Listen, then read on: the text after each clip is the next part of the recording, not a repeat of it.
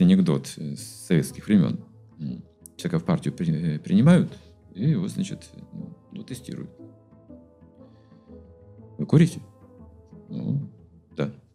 Потом канал. Ради партии вы готовы бросить? Прошу.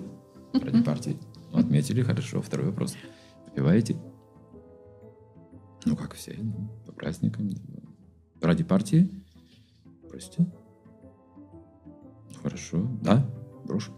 Так, хорошо, хорошо, собеседование. А как у вас в личном плане? Вот вы общаетесь с женщинами, бывают у вас там связи какие-то? Ну, случается, ну, ну, как у всех. Ради партии бросить? Прошу. Ради партии. И? Третий вопрос. Жизнь дадите ради партии? Конечно, да. Зачем мне такая жизнь? А, ну в этом смысле, да. Ну что, легко, да. легко, ну, да? Потому что... Так вот, смысл-то в чем? Вот эти ограничения означают, что я не буду счастлив, люди думают.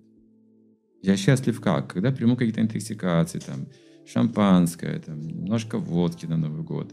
И хорошо же, правда же? Когда где-то украл, купил хорошую машину, когда девушки вокруг Да, красивые, ну, ну какие-то наслаждения же есть. А ради чего жить-то, если вот это вот все ограничить? Получается, что это центр нашего существования. Животного большей частью да, но не духовного. А вот я же это не чувствую, у меня нет этого вкуса, у меня нет этого счастья. А. И вот когда я почувствую это счастье выше этих вещей, тогда я скажу «да». Вот только тогда я скажу «да». Если я почувствую более высокий вкус, я, конечно, от низшего вкуса откажусь легко. Но я не чувствую. Плоть слаба. Дух, да, стремится, а плоть-то слаба. То есть я не могу этот вкус достать, как лисица и виноград, это басня. Вот, Но это возможно, если практиковать.